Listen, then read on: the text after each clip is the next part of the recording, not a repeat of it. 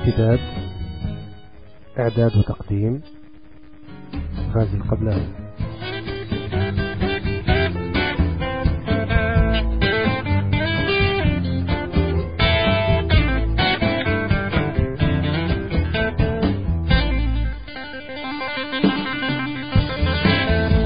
مرحبا بكم في الحلقة الثامنة من برنامج امتداد. امتداد برنامج ثقافي متنوع يبث من لندن بواسطة تقنية البودكاستنج أتقدم بالشكر الجزيل لكل من قدم ملاحظاته واقتراحاته عن الحلقة السابقة. وكما أشكر بالخصوص موقع جهة الشعر الثقافي الذي يشرف عليه الشاعر قاسم حداد لوضعه بانر خاص في الموقع للوصول للمدونة والاستماع للحلقات. فالشكر دائما ممتد للجميع.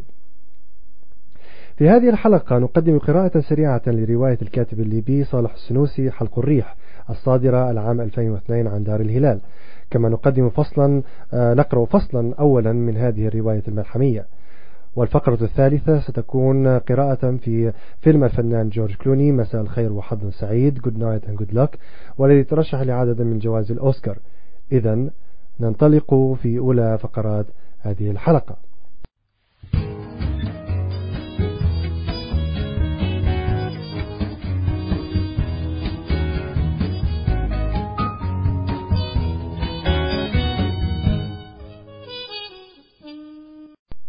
والآن مع أولى فقرات هذه الحلقة وهي قراءة سريعة في رواية الكاتب الليبي صالح السنوسي حلق الريح. حلق الريح هي الرواية الخامسة لصالح السنوسي والتي نشرت العام 2002 عن دار الهلال بالقاهرة. حلق الريح هي رواية التطور الاجتماعي فهي تخبرنا كيف أصبحنا ما نحن عليه الآن ولماذا نواجه العالم بالطريقة التي نفعلها اليوم. إنها قصة حلق الريح والريحيين الذين يقتلون هذا المكان الخرافي من الأرض وتاريخهم الذي وصلنا عن طريق السرد الشفهي من جيل إلى جيل حيث لا يوجد تاريخ مكتوب أو موثق عن حياتهم وأحلامهم. صالح السنوسي كاتب ليبي درس وعمل في الثمانينات في مدينة باريس حيث كتب أولى رواياته وهي بالتتابع آه، متى يفيض الوادي العام 1980 دار الآفاق الجديدة بيروت. آه، غدا تزورنا الخيول العام 1984 الدار العربية للكتاب. آه، لقاؤنا على الجسر القديم العام 1992 92 دار الأفاق الجديدة وسيرة آخر بني هلال العام 1999 وحلق الريح هي آخر أعماله الروائية. ويعمل صالح السنوسي استاذا آه، بكلية الاقتصاد والعلوم السياسية بجامعة كاريونس بمدينة بنغازي الليبية. يبدأ الراوي الحكاية عندما يذكر مجيء آه، قصة مجيء آه، سليمان الأعرج إلى الحلق وأهله الذين كانوا ينتظرونه منذ أكثر من 200 عام وهو آخر أحفاد أمير الحلق الوادي آه، الحلق وأبو جيل الأعرج قاهر الأتراك والمسيحيين. والرواية تعتمد أسلوبا لغويا استخدم الكتابة التقليدية التراثية وخصوصا كتب السيرة الذاتية لغة سحرية وأسطورية تشبه مرويات ألف ليلة وليلة وعنتر بن شداب والسيرة الهلالية. آه، ويذكر الراوي الحوليات الريحية والتي تتكون من أربع ملاحم أساسية وهي ملحمة أبو جيل الأعرج ملحمة قمر مراد ملحمة سليمان الأعرج وملحمة سيدي الكوني آه، بودومات. آه، تبدأ الرواية بتعداد المعارك التي خاضها أبو جيل الأعرج ضد الحكم التركي للحفاظ على استقلال أرضه وشعبه من هذه السلطة. وبعد فوزه من كل الحروب يلجأ إليه سكان مدينة البحر الذي الذين اجتاحتهم القوات الأسبانية. ويقوم أبو جيل الأعرج بمساعدة سكان حلق الريح بهزيمة الأسبان ويدخل مدينة البحر بعد جولات كثيرة ومعارك تم فيها القضاء على الكثير من الجيش الريحي.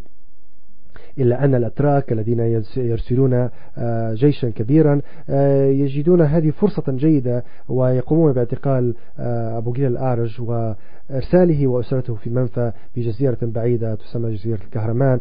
كما فرضوا على أهل الوادي ضريبة دفع ضريبة تدفع مرتين في السنة. آه، ولكن قبل مغادرة أبو جيلة للمنفاه يقول لشعبه بأن هناك سيأتي وقت يظهر فيه رجل من نسله آه، يعيد إلى شعبه العزة والكرامة.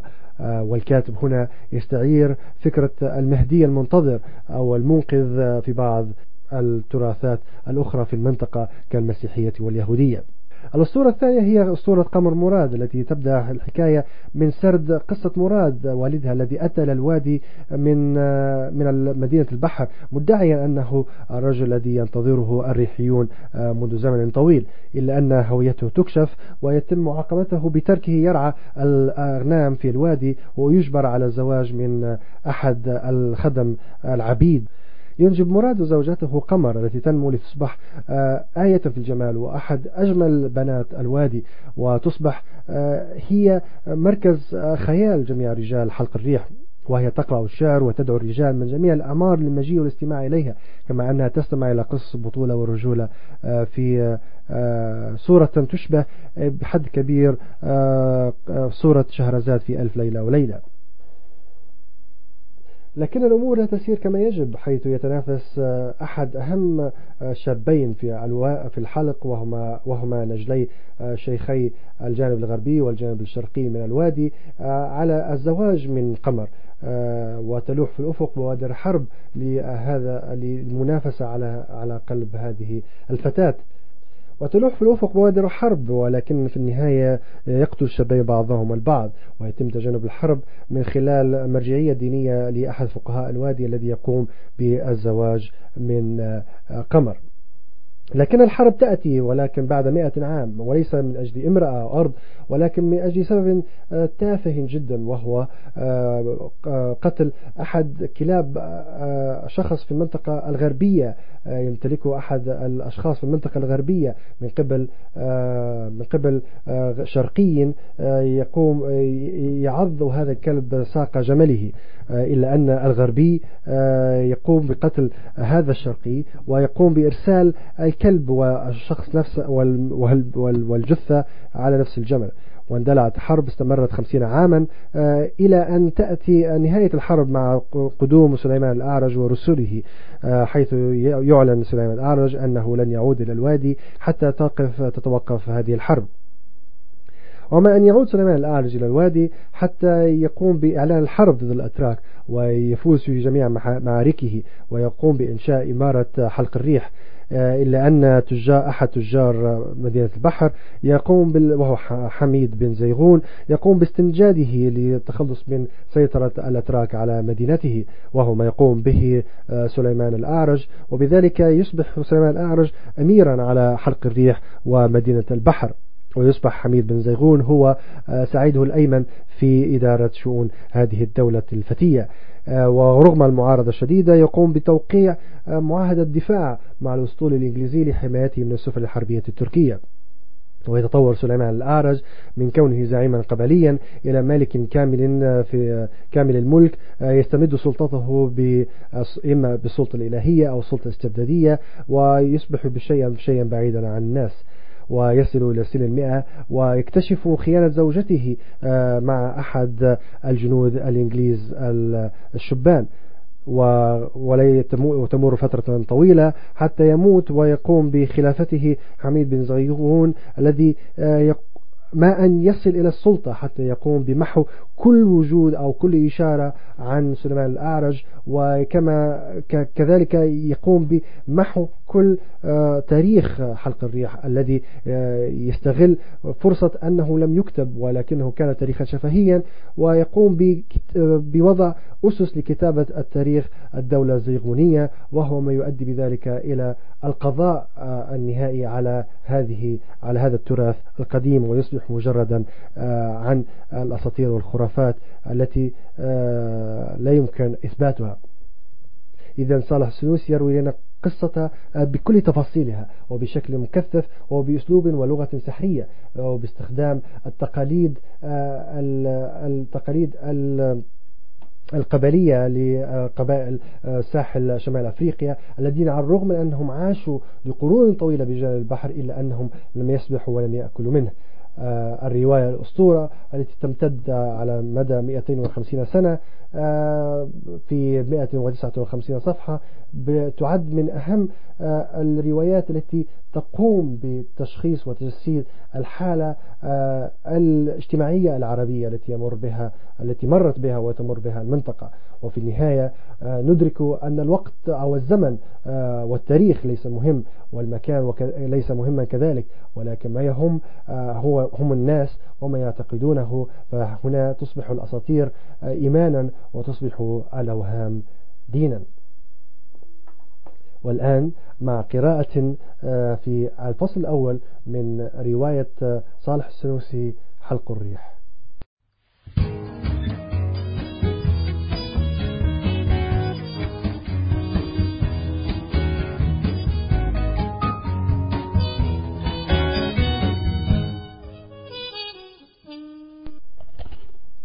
حلق الريح.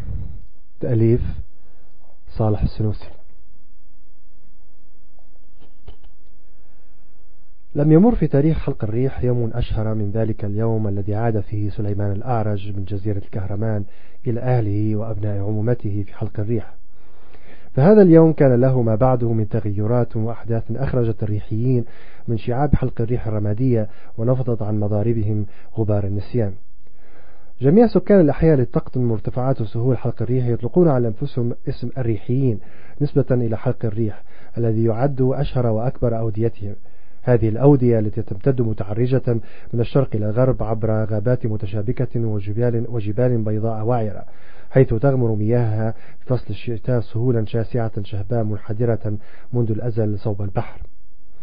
لم يكن سليمان الأعرج غريبا ألقت به مسالك الطريق ومصادفات الزمن في حلق الريح. بل كان من سلالة آل الأعرج. فجده أو هو أبو جيل الأعرج سيد قومه وفارسهم الذي خلدته أشعارهم ونسجت اسمه أساطيرهم.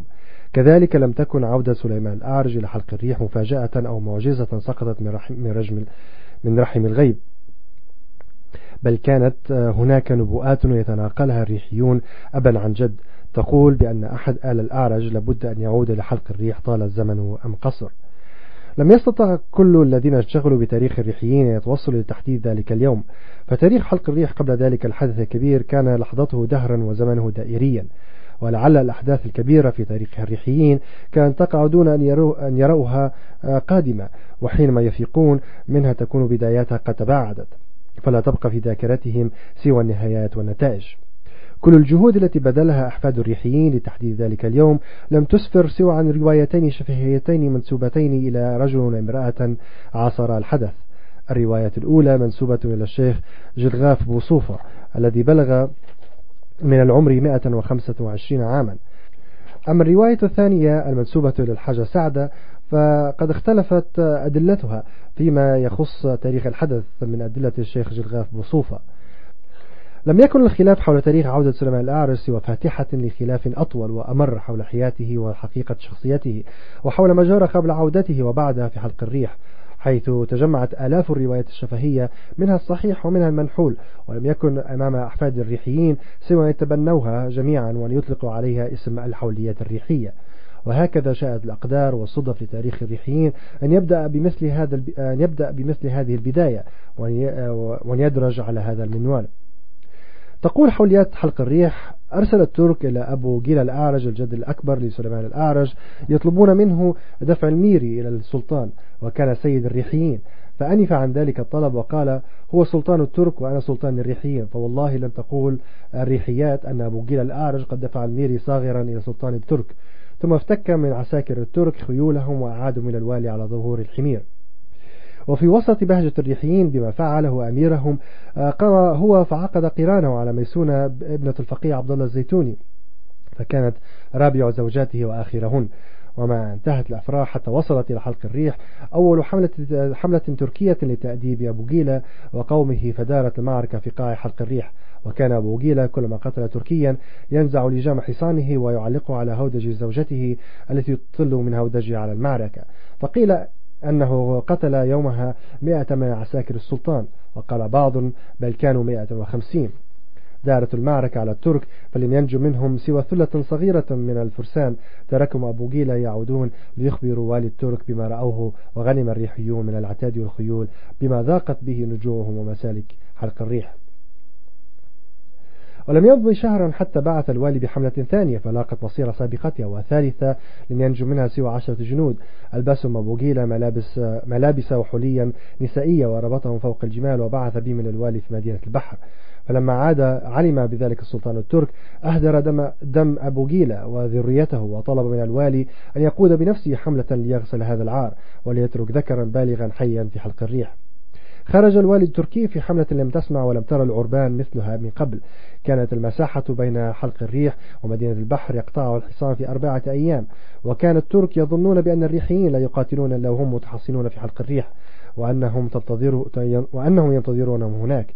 ولكن في قيلولة اليوم الثاني حيث توقفت الحملة واسترخى رجالها تحت ظلال الغابة فجاءتها خيول الريحيين ولم يفق الترك إلا وأبو جيل قد قسم قسم ظهرهم وهربت مئات الخيول المربوطة في جذوع الأشجار وفوقها معظم ذخيرتهم وسلاحهم.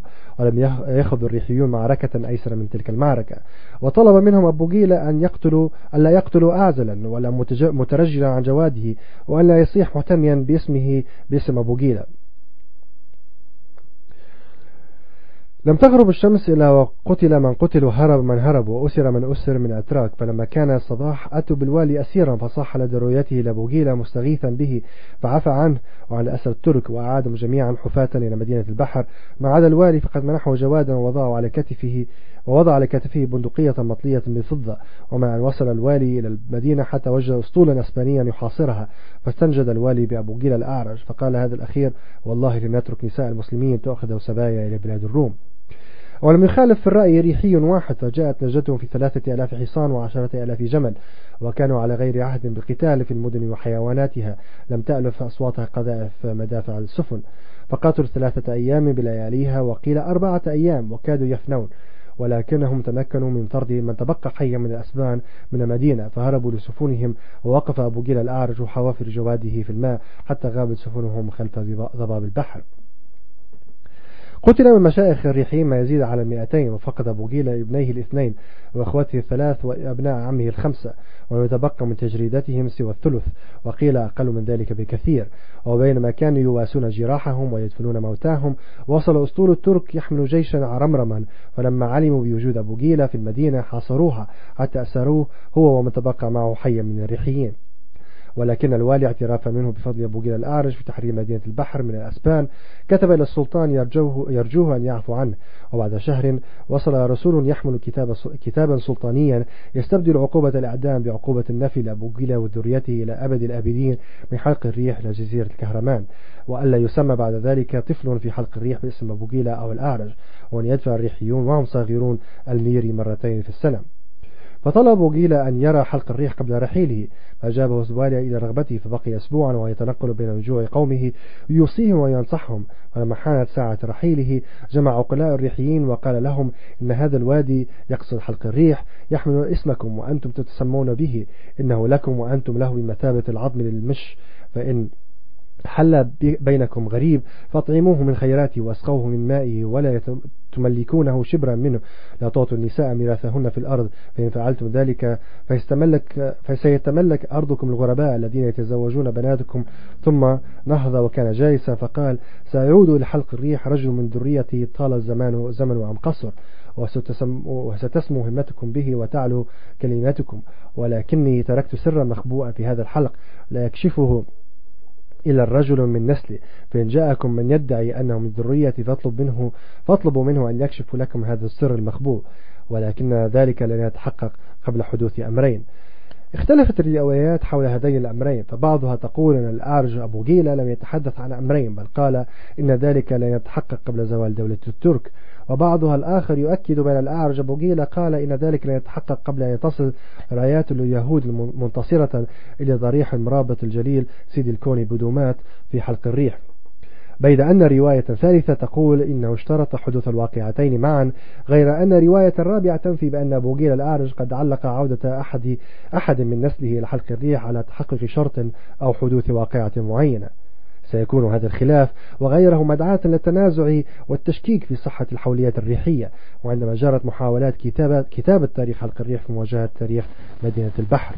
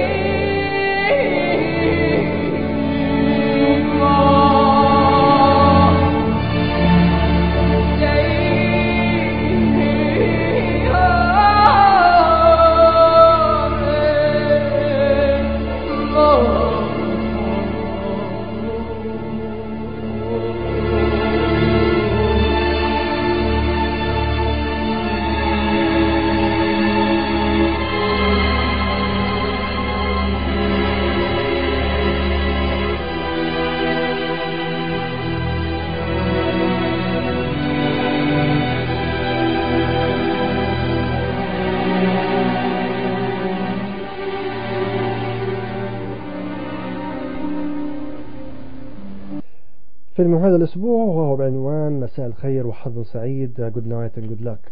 وهو أحد الأفلام التي عرضت نهاية العام الماضي وتمتع بالعديد من القراءات النقدية والجوائز الهامة. وهو من بطولة وإخراج الممثل جورج كلوني الذي ترشح لجائزة الأوسكار لأفضل مخرج عن هذا الفيلم للعام الماضي. كما يشاركه البطولة الممثل ديفيد ستراثيرن وتدور أحداث الفيلم آه، قريب من الوثائقية والذي تم تصويره بالأبيض والأسود حول المرحلة التي سميت في التاريخ السياسي الأمريكي بالمكارثية نسبة لعضو مجلس الشيوخ الأمريكي السيناتور جوزيف مكارثي. الذي شن حملة آه، في مطلع الخمسينات من القرن العشرين ومع بدايات الحرب الباردة. شن حملة للقضاء على التأثير الشيوعي في أمريكا. واستغل الرعب الأسطوري الذي تم صناعته حول الشيوعية والاتحاد السوفيتي. ورغبة الشيوعية السيطرة على أمريكا من آه، من خلال آه، تجنيد الأمريكيين للانضمام للحزب الشيوعي وبذلك القضاء على المجتمع والدولة وتحويلها إلى إمبراطورية شيوعية شريرة. ومارس جو ماكارثي أكثر الحيل قذارة في قاموس السياسة الحديثة لاستفزاز آه، آه، والقضاء على خصومه السياسيين والمثقفين والصحفيين الأمريكيين حتى أن الصحفيين آه، لم يستطيعوا معارضة لجنته النيابية التي استحدثها للتحقيق في كل مواطن أمريكي يشك في ولائه لأمريكا والرئيس. والمعارضة تعني أنه سيتم نبش ماضيك ووصمك بالشيوعية وهي التهمة التي تشابه تهمة الإرهاب التي نعيشها هذه الأيام. الشخصية المركزية للفيلم هي الصحفي والإعلامي الأمريكي الشهير إدوارد مورو ديفيد ستراثريان الذي تحصل على شهرة عالمية في الحرب العالمية الثانية عندما نقل الأمريكيين الحرب من لندن وذلك قبل دخول التلفاز إلى المنازل. وبعد الحرب واصل نجاحه من خلال برامجه الوثائقية المرئية على شبكة سي بي إس التلفزية. وكان أدوارد مورو آه، عملاقا في نظر معظم الأمريكيين بسبب نزاهته وطريقة عرضه المواضيع التي تراوحت بين الجاد والهزلي. وبهذا يعد مورو آه، يعد وبهذا يعد مورو بالتعاون مع مخرج البرامج فريد فريندلي آه، الذي يقوم بدوره جورج كلوني. حلقة خاصة لتعرية الطرق الاستفزازية التي يمارسها مكارثي وكل الذين يساندونه. وبعد الكثير من التردد تعرض الحلقة مباشرة ويتعرض مورو, مورو وفريندلي وقناة سي بي اس لسيل من الهجوم والاتهامات بالخيانة والشيوعية. وتسحب شركات الدعاية عروضها لدعم البرنامج ما يجبر المقدم والمخرج لدفع تكاليف الإعلان من مرتباتهم وتستمر المعركة إلى أن يتم إقصاء جون مكارثي وإحالته للتحقيق النيابي.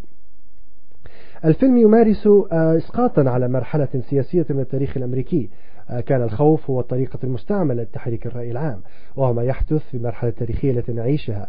آه، سياسة الخوف أو politics of fear أصبح تعبيرا مستعملا للتعبير عن الطريقة التي تتبعها الإدارة الأمريكية الحالية آه، لتحريك الإعلام والسياسة المحلية والدولية ويتم استبدال كلمة الشيوعية بالإرهاب ويتم استفزاز أي معارضة بوصمها باللاوطنية anti patriotic والخيانة أحيانا. والرسالة التي يحاول كلوني أن يوصلها إلى المثقفين والصحفيين في مرحلة آه، حرجة من التاريخ أن لا يخشوا من قول الحقيقة ولو كانت تخالف ما اعتقده المجموع والأغلبية. ونقدم الآن جزء قصير من الفيلم آه، يبين فيه الكاتب آه، والمخرج أهم الرسائل الأساسية في الفيلم من خلال الحوار الذي قدمه أدوارد مورو في نهاية الحلقة التي قدم فيها أساليب جو مكارثي الملتوية The fault, dear Brutus, is not in our stars, but in ourselves. No one familiar with the history of this country can deny that congressional committees are useful. It is necessary to investigate before legislating, but the line between investigating and persecuting is a very fine one, and the junior senator from Wisconsin has stepped over it repeatedly. We must not confuse dissent with disloyalty. We must remember always that accusation is not proof, and that conviction depends upon evidence and due process of law. We will not walk in fear one of another. We will not be driven by fear into an age of unreason if we dig deep in our history and our doctrine, and remember that we are not descended from fearful men, not from men who feared to write, to associate, to speak, and to defend the causes that were for the moment unpopular. This is no time for men who oppose Senator McCarthy's methods to keep silent, or for those who approve. We can deny our heritage and our history, but we cannot escape responsibility for the results. We proclaim ourselves, indeed, as we are, the defenders of freedom wherever it continues to exist in the world. But we cannot defend freedom abroad by deserting it at home. The actions of the junior senator from Wisconsin have caused alarm and dismay amongst our allies abroad and given considerable comfort to our enemies. And whose fault is that? Not really his. He didn't create this situation of fear, he merely exploited it, and rather successfully. Cassius was right. The fault, dear Brutus, is not in our stars, but in ourselves. Good night, and good luck. أشار بعض النقاد إلى أن الفيلم افتقد الكثير من الإثارة والبعض اعتبر اعتبره من أكثر الأفلام مللا آه، بالأحداث الرتيبة والتتابع في الأحداث الذي يكاد يكون معروفا مسبقا. والفيلم آه، باستخدامه لتقنية التصوير بالأبيض والأسود ركز على الحوار والنقاش الذي يدور وهو يحتاج إلى تركيز عالي. فالنص آه، كتب بشكل فني رائع ويحمل الكثير من الدلالات الهامة. في النهاية الفيلم سيجد البعض مما يهتمون بالتاريخ السياسي والإعلام المعاصر مهما وخاصة أنه استخدم لقطات كاملة من تسجيلات لجو مكارثي من الأرشيف بمعنى أن الذي أدى دور جو مكارثي هو الشخص نفسه من خلال استخدام تسجيلات له من الأرشيف. أما أولئك الذين يبحثون عن الإثارة والمتعة من خلال مشاهدة شريط سينمائي فيؤسفني أن أقول أن هذا الفيلم سيكون من أكثر الأفلام مللا بالنسبة لهم. في النهاية تجدر الإشارة إلى أن الممثل جورج كلوني هو من أبرز المناهضين لسياسة الإدارة الأمريكية الحالية سواء في تعاملها مع الشأن المحلي أو في حربها الدولية على الإرهاب. وتعرض لانتقاد شديد من قبل العديد من المؤسسات الإعلامية اليمينية نتيجة لمواقفه المعلنة ضد الحرب في العراق.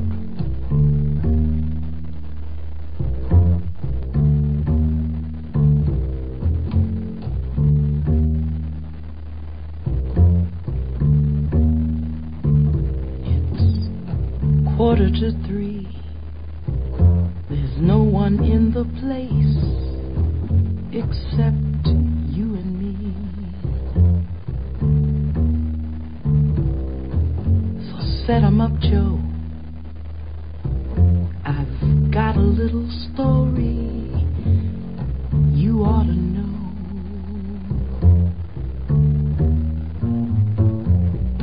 We're drinking, my friend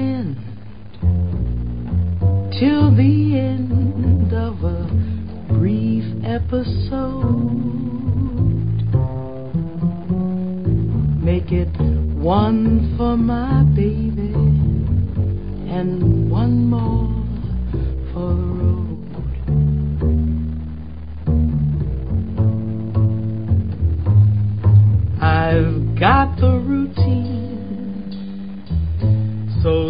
في ختام هذه الحلقة الثامنة أشكركم على حسن الاستماع وهذا غازي القبلاوي يحييكم إلى اللقاء I'm feeling so bad I wish you'd make the music dreamy and sad Could tell you a lot but you've gotta be true to your code. Make it one for my baby and one more for the road.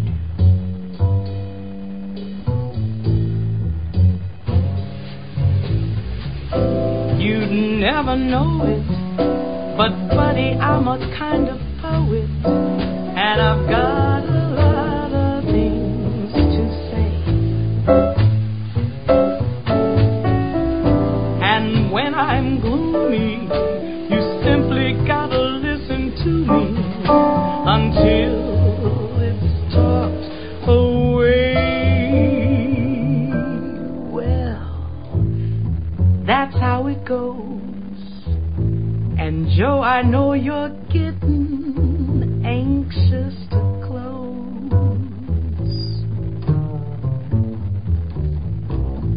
So thanks for the cheer.